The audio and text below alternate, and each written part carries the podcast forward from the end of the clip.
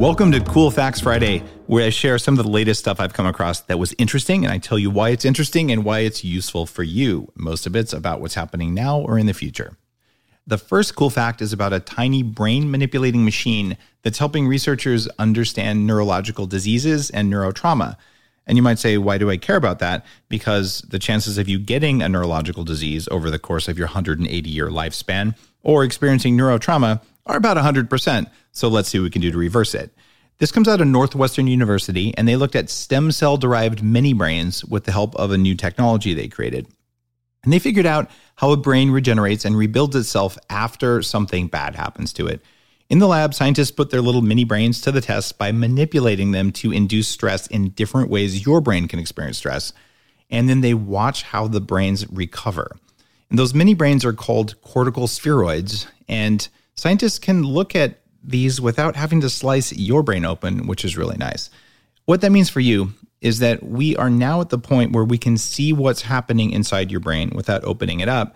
And we're going to discover all sorts of cool things about why we get Alzheimer's and Parkinson's, and also why our brains change as we age and what to do to turn it around.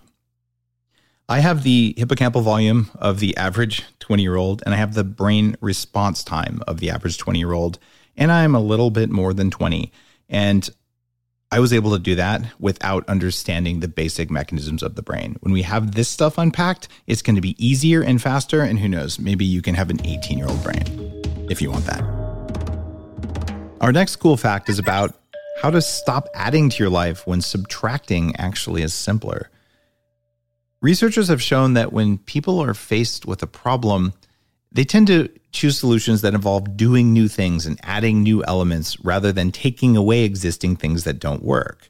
Funny enough, the algorithm for the bulletproof diet and the bulletproof lifestyle is stop doing things that cause harm and then do things that make you more powerful because it's easier and because it works better.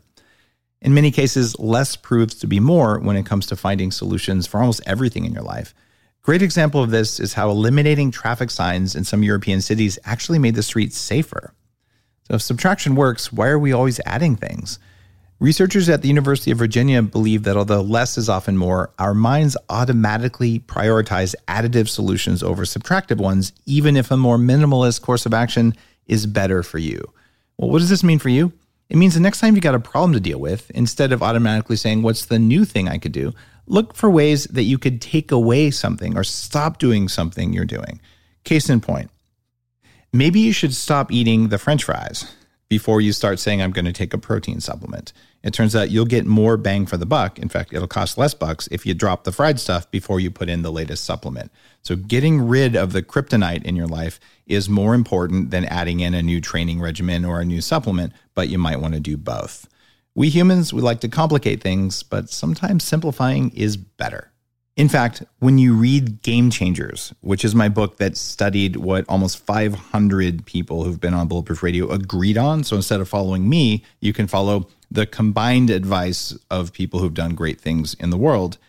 Well, law number one is called the power of no, and it's all about simplifying things. So if you haven't read Game Changers, now's the time.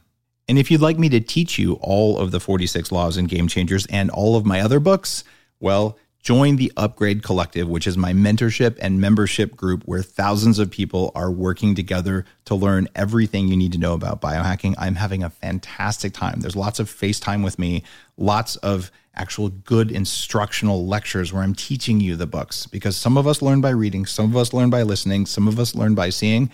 All of us learn by doing it together in a community. That's ourupgradecollective.com. I'll see you there. Oh, and you get to listen in live on the podcast and be part of the live audience. It's a lot of fun. OurUpgradeCollective.com. Our next cool fact is about why your parents have an unfair advantage when it comes to maintaining a healthy weight. People today are about 10% heavier than people were in the 1980s, even if they follow the exact same diet and exercise plans. The Obesity Research and Clinical Practice Journal recently published a study that looked at the diets and exercise of more than 14,000 people from 1988 to 2006. And they found that a person in 2006 would have a BMI or body mass index about 2.3 points higher than someone in 1988, even at exactly the same amount of calories, the same quantities of macronutrients like protein and fat, and the exact amount of exercise. So, what gives? Researchers are proposing it's an increase in environmental obesogens like chemical pesticides and food packaging, an increase in prescription drugs like antidepressants, which make you fat, and a shift in gut bacteria over the years. I would add, and this was not in the research, that glyphosate in the soil is a major part of this, BPA in packaging is a major part of this, and LED lighting has shifted our circadian rhythms so that food does different things at different times of day, and we're screwing ourselves up with junk light on top of junk food. My company, TrueDark, is there to fix the junk light problem in the world. I'm working hard on that. What this means for you is that if you're struggling to lose weight, it might be time to move away from just diet and exercise and look at other things in your environment that could mess with your weight loss. And after all, that original definition of biohacking, when I first introduced it, the art and science of changing the environment around you and inside of you so that you have full control of your own biology. Maybe it's your environment, not your exercise, and not your food, but hey, food's a part of it. The next cool fact is about how your body replaces its cells at incredible speed. We already know that the human body replaces its own cells on a regular basis, but different cells come at very different speeds. For instance, you replace about half your collagen over seven years and about half your fat over two years. But scientists at the Weizmann Institute of Science in Israel have pinned down some new speeds about how that replacement happens. You've got about 30 trillion cells in your body, and that number varies widely based on which researchers you listen to. And about 72% of those cells are either fat or muscle, depending on how much exercise and what you eat. Fat and muscle cells are relatively stable and they stick around for 12 to 50 years. The remaining 28% of the cells in your body are in your blood or your gut, and they turn over crazy fast. Cells in your blood last about 120 days, and cells in your gut last less than a week. That means about 330 billion cells die and replace themselves every day. That's about 1% of the cells in your body. What does that mean for you? It means your body doesn't actually exist for real. What it means is that you're more like an eddy in a river or a stream where something's always coming in and something's always going out. And it's your job as a biohacker to make sure that the stuff that comes in makes for the strongest possible biology, and the stuff that goes out is toxins and things that you don't want. And that means in less than three months, 30 trillion cells have to get replenished, which is the equivalent of a new you.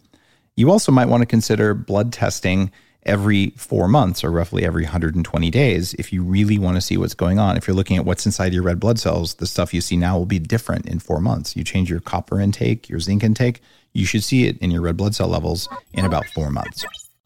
This next cool fact is about identifying hotspots of aging and disease in your DNA. And the neurons in your brain lack the ability to replicate their DNA. Instead, what they do is they work to repair damage to their genome. This is one of the many reasons neurons are special. They're kind of the rock stars of the cells. New research published in the journal Science reveals that neurons don't just repair any old parts of the genome, instead, they prioritize protecting certain hotspots. The researchers discovered that those hotspots play a major role in neurodegeneration and aging, which is why your body works so hard to repair them. And since as you age, your ability to repair DNA declines unless you're doing some specific biohacks for that. And that means those hotspots get a little bit less TLC.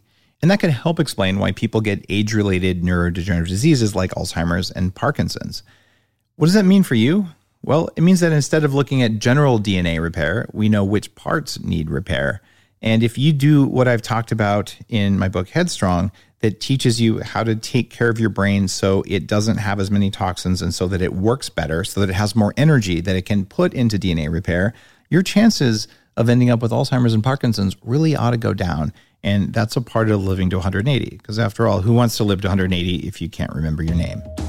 This cool fact is about zombie genes. New research shows that some genes come to life in your brain after you die. Because after all, who doesn't like zombie stories? Researchers at the University of Illinois Chicago collected brain tissue during a normal brain surgery to look at what happens to genes in your brain after death.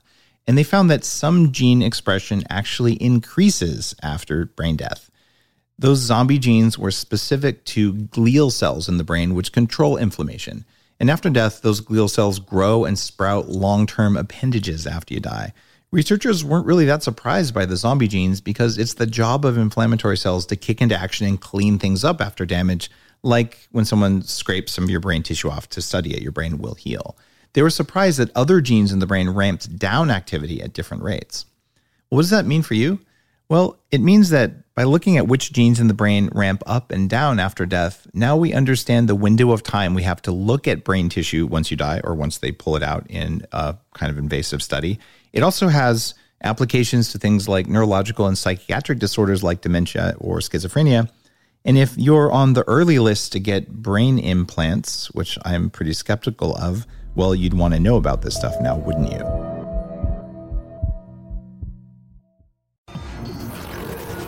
The Human Upgrade, formerly Bulletproof Radio, was created and is hosted by Dave Asprey. The information contained in this podcast is provided for informational purposes only and is not intended for the purposes of diagnosing, treating, curing, or preventing any disease. Before using any products referenced on the podcast, consult with your healthcare provider, carefully read all labels, and heed all directions and cautions that accompany the products. Information found or received through the podcast should not be used in place of a consultation or advice from a healthcare provider. If you suspect you have a medical problem or should you have any healthcare questions, please promptly call or see your healthcare provider. This podcast, including Dave Asprey and the producers, disclaim responsibility for any possible adverse effects from the use of information contained herein. Opinions of guests are their own, and this podcast does not endorse or accept responsibility for statements made by guests. This podcast does not make any representations or warranties about guest qualifications or credibility. This podcast may contain paid endorsements and advertisements for products or services. Individuals on this podcast may have a direct or indirect financial interest in products or services referred to herein. This podcast is owned by Bulletproof Media.